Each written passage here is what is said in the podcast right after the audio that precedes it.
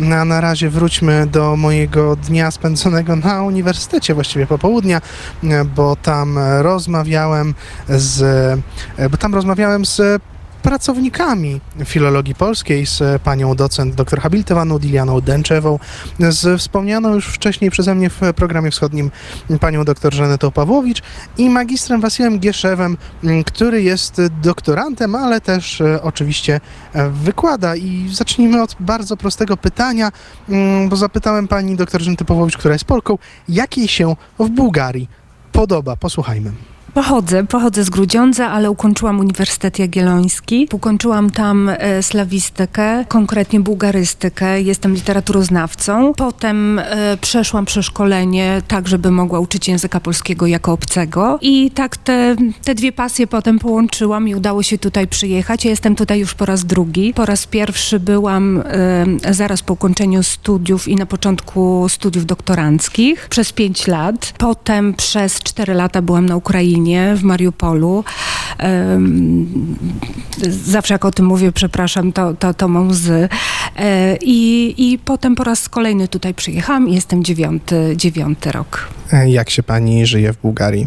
Cudownie, mm, wspaniale, naprawdę pokochałam Bułgarię, pokochałam tutejszych ludzi. Mam no, cudownych, cudownych kolegów. Myślę, że powiedzieć kolegów to też za mało, bo to są naprawdę dla mnie już przyjaciele. Mam cudownych studentów, wszyscy wspierają mnie tutaj bardzo i władze uczelni, administracja pomaga. Także wspaniale się współpracuje z, i, i muszę też to pochwalić z Instytutem Polskim, z ambasadą. Ja jestem skierowana przez Narodową Agencję Agencję Wymiany Akademickiej tutaj w ramach bilateralnej współpracy między Polską i Bułgarią, e, która też jak może nas, e, nas wspiera. A jak duże jest zainteresowanie językiem polskim, polonistyką, polską kulturą w Bułgarii? No z moich obserwacji przynajmniej do tego roku, teraz poniedziałek e, będziemy wiedzieć ilu, ilu studentów będzie na pierwszym roku, ale z moich obserwacji na razie utrzymuje się to na, na podobnym poziomie. Zawsze mniej więcej tak y, na pierwszym roku mamy około 12 studentów. Y, y, potem nie wszyscy, nie wszyscy zostają, ale też widzę, że ci studenci, którzy przychodzą, coraz bardziej świadomie wybierają ten kierunek. Bardzo się interesują Polską, tym, co się dzieje, jak będą realizować się potem po ukończeniu, co w tym programie jest ciekawego. Myślę, że nasi studenci to tacy ambasadorowie potem kultury polskiej. Zawsze przychodzą do nas, nawet po ukończeniu studiów są obecni, przychodzą na nasze uroczystości, bo organizujemy Andrzejki, Boże Narodzenie, Wielkanoc również, e, Narodowe Czytanie jest, prawda, jest wiele, wiele, e, wiele tych, tych, tych takich spotkań i są, są z nami obecni. Też przyjeżdżają oczywiście tutaj autorzy.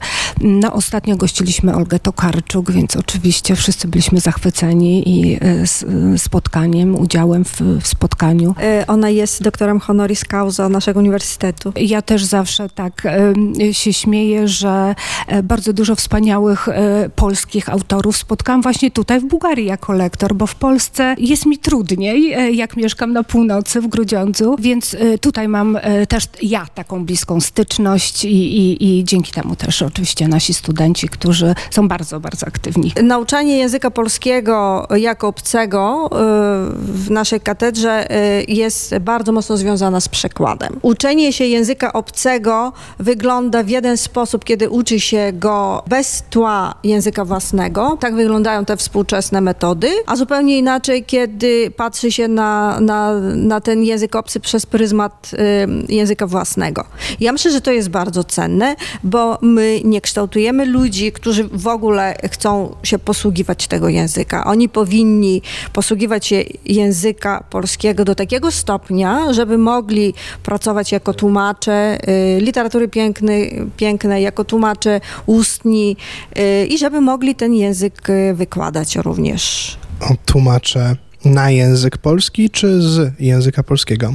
Jeżeli będzie przekład literatury pięknej, oczywiście, że to będzie z języka polskiego na język własny. I właśnie, I właśnie dlatego mówię, że pryzmat własnego języka jest tak ważny, ponieważ jeżeli nie włada się dobrze własnego języka, to ten przekład będzie ubogi, będzie no, zły, niedobry i tak dalej. Jeżeli będzie praca jako y, tłumacz y, ustny, to już może być i odwrotnie, i z języka polskiego na język bułgarski i odwrotnie. Ja osobiście pracowałam przez kilka lat jako tłumacz rządowy, czyli obsługiwałam te instytucje państwa, najwyższe instytucje i wtedy zgodnie z protokołem trzeba było tłumaczyć z języka bułgarskiego na język polski, bo protokół jest taki. Zakłada się, że tłumacz jest bardziej lojalny do własnego premiera czy prezydenta i tak dalej i że, na, i że lepiej go zrozumie niż Polak, prawda? I y, potem y, przełoży to, y, postara się przełożyć to w sposób jak najbardziej klarowny i, i zrozumiały i dokładny. A jak dużo literatury polskiej jest tłumaczonej na język bułgarski? Bardzo dużo. Mam wgląd do tego problemu, bo sama tłumaczę y, literaturę piękną, a poza tym y, już y, brałam udział w Światowym Kongresie Tłumaczy Literatury Polskiej w Krakowie, który się odbywa i który jest zorganizowany przez Instytut Książki i mogę powiedzieć, że bardzo dużo ludzi z Bułgarii mm, jest zapraszanych na tym kongresie. Są wydawnictwa, które tak bardzo mocno są skierowane w stronę y, przekładu literatury pięknej. Y, Jest na przykład nawet wy- wydawnictwo, które jest wyspecjalizowane w tłumaczeniu konkretnego gatunku i to jest reportaż, y, ten polski, polski reportaż literacki. A raczej tłumaczy się klasyki czy literaturę współczesną? I tak, i tak, ale mi się wydaje, że więcej literatury współczesnej się tłumaczy. I mogę powiedzieć, że najnowsze książki, które otrzymały byle jaką nagrodę w Polsce albo za granicy, dosyć szybko ukazują się na rynek e, bułgarski, na, na, na rynku wydawniczym bułgarskim. To jaka jest pani ulubiona polska książka? Bardzo mi się spodobał reportaż e, Hugo Badera Biała Gorączka, którą przetłumaczyłam z, naprawdę z zaciekawieniem. E, Naprawdę tłumaczenie było bardzo trudne, ale przyznam się, że to jest książka, która doprowadziła mnie do łez, więc uważam, że skoro tak, to ona mnie bardzo głęboko dotknęła uczuciowo. Rozmawialiśmy już o literaturze polskiej w Bułgarii. Mm, To teraz e, zapytam panią, jak pani się podoba literatura bułgarska? Co się pani najbardziej podoba i na ile Polak może się w niej odnaleźć? No mi bardzo, bardzo, bardzo się, e, bardzo podoba się literatura bułgarska. Mam kilku autorów, bardzo lubię Pawła Weżinowa, Paskowa, e, lubię też z międzywojennej. Był taki nurt diabolizmu, którym się też, też interesowałam. Mm, Ze współczesnych też e, autorów, e, no najbardziej znane nazwisko to jest Georgi Gospodinow, też, te, też e, chętnie czytuję. E, Jest też przełożony, większość utworów tego autora jest przełożonych na język, na język polski. Zaciekawiła mnie pani tym nurtem diabolizmu w literaturze. O co w nim chodzi? Jest to nurt, który się pojawił w okresie, w okresie międzywojennym, gdzie była to fascynacja podświadomością, też właśnie strachem, sobowtórami. E, Ja akurat tutaj pisałam pracę o drugim ja, które się tam bardzo często pojawiało. To była moja praca magisterska, stąd to zainteresowanie. Także to ma, ma, ma te elementy też, e, które związane są też gdzieś tą e, ciemną stroną, ciemną stroną naszej, naszej świadomości, podświadomości. Jest z nami doktorant polonistyki. Dlaczego akurat polonistyka? Język polski, język czeski naprawdę mnie interesowały, ale e, ponieważ e, moja matka jest lektorką języka czes- czeskiego, raczej wolałem polski, żeby nie mieć e, z nią, e, z nią żadnych zajęć. Mm, Na początku sprawiło to na mnie takie wrażenie, że e, język, w języku polskim jest dużo tych zjawisk językowych, które też istniały w języku bułgarskim, ale z, z wiekami po prostu zniknęły, wymarły tak naturalnie, a w, w języku polskim ten cały złożony system przypadków i te wszystkie deklinacje i nawet niektóre innowacje języka polskiego, tak po prostu mnie bardzo zaciekawiły, ponieważ jeszcze od dziecka interesuję się tak ogólnie językami, ale e, na przykład w, w szkole uczyłem się angielskiego i francuskiego i e, takich e, naprawdę skomplikowanych struktur gramatycznych jak w językach słowiańskich po prostu do tej pory nie widziałem, chociaż wiem, że język bułgarski też jest słowiański, ale jest jedynie, jedynym językiem słowiańskim z zupełnie inną strukturą gramatyczną niż pozostałe. Więc e, powiedziałbym, że e, w języku polskim to naprawdę em, kiedy to wiedziałem, po prostu od razu e, widziałem chyba w tym też jakieś wyz- wyzwanie i też e, po prostu te e, ciekawe schematy, których e, w angielskim na przykład e, nie ma. A o czym pan pisze doktorat? E, Piszę e, znowu e, na temat porównawczy między językiem bułgarskim a językiem polskim. Tym razem chodzi o puryzmie, chodzi o puryzm, czyli o ideę czystości języka. Czym się różnią w Bułgarii i w Polsce? Do tej pory oczywiście widzę wię, e, o, wiele więcej podobieństw niż różnic. I bardziej konkretnie chodzi e, głównie o e, XIX wiek i o e, próby wyrzucenia e, wpły, wpływ, wpływów obcych. E, W przypadku e, języka bułgarskiego chodzi głównie o wpływ e, turecki, ponieważ po tych pięciu wiekach pod jarzmem e, i mamy e, taki spory e, wpływ turecki, nie tylko ze względu na słownictwo, ale tak ogólnie.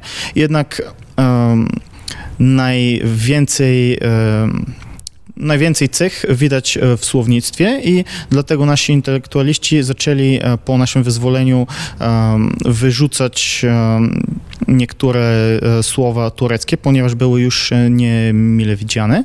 Em, Tak samo, e, znaczy podobnie e, w języku polskim jest to samo, e, jeśli chodzi o e, słownictwo niemieckie, ponieważ jest tyle samo mniej więcej e, słownictwa niemie- e, z pochodzenia niemieckiego w języku polskim, ponieważ jest e, tak, tak samo był taki ogromny wpływ kulturowy e, podczas tej długiej historii sąsiedztwa z e, Niemcami.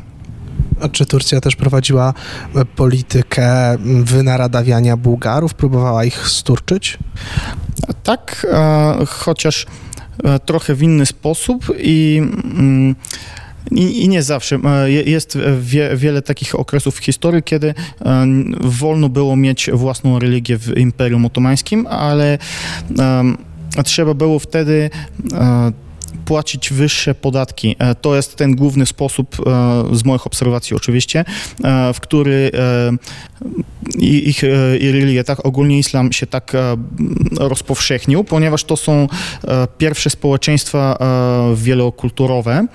Em, kolega ma rację, y, to turczenie y, było przeprowadzane w stronę religijnej i jeszcze tak w stronę e, polityczno-ekonomicznej, bo Bułgarzy w tym e, hierarchium, hierarchii e, socjalnej znajdowali się na najniższym szczeblu, ale Imperium Osmańskie po prostu nie zdawał sobie sprawy z tego, jakim mocnym, jakim mocnym narzędziem em, wynarodowienia jest wykorzenienie własnego języka. Tak jak było na przykład w Polsce podczas Nocy Apuchtina y, i w ogóle podczas rozbiorów, bo podczas rozbiorów rzeczywiście była ogromna walka zaborców z językiem polskim, a tu język y, nie był jeszcze postrzegany jako y, takie podstawowe y, narzędzie do, do walki z tożsamością narodową. I to jest ta podstawowa różnica między, między losem Polski a Bułgarii, między losem języka polskiego i bułgarskiego.